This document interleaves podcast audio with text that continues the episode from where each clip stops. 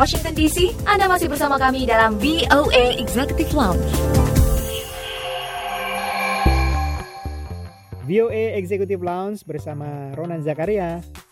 Di era pandemi sekarang ini banyak layanan jasa dan hiburan yang beralih menggunakan konsep drive-thru atau layanan tanpa harus turun dari kendaraan.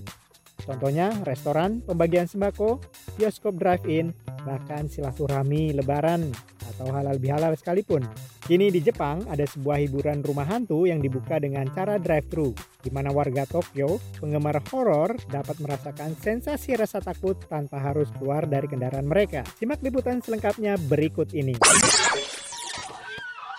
Bagaikan sebuah mimpi buruk yang nyata yang menerapkan pedoman social distancing. Sejumlah zombie menyerang kendaraan dan melumurinya dengan darah. Namun, para pengunjung tetap aman dari para penguntit yang menyeramkan tersebut karena dibatasi oleh kaca jendela kendaraan mereka. Rumah produksi bernama Kowagara Setai, yang artinya regu untuk menakuti, meluncurkan wahana rumah hantu ini sebagai salah satu hiburan di era pandemi virus corona. Berikut adalah Daichi Ono, salah seorang pemeran di rumah hantu tersebut.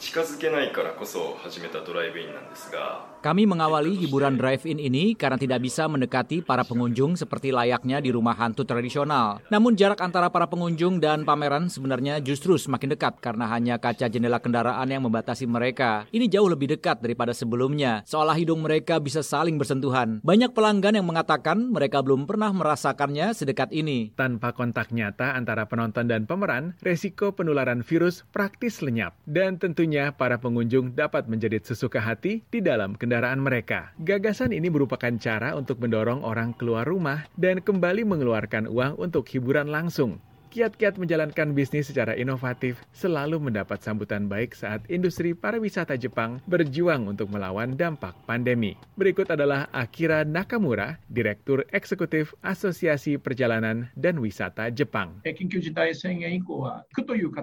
Setelah pemerintah menyatakan status darurat, industri pariwisata terdampak berat dengan adanya gelombang masyarakat yang menahan diri untuk beraktivitas. Ini mengakibatkan kerugian yang sangat besar bagi kami. Begitu horor berakhir, para zombie tersebut akan membantu membersihkan lumuran darah di mobil-mobil yang mereka serang beberapa menit sebelumnya. Perusahaan yang menakut-nakuti penumpang dalam 11 sampai 13 mobil per hari itu berniat mengembangkan bisnis mereka ke seluruh penjuru Jepang.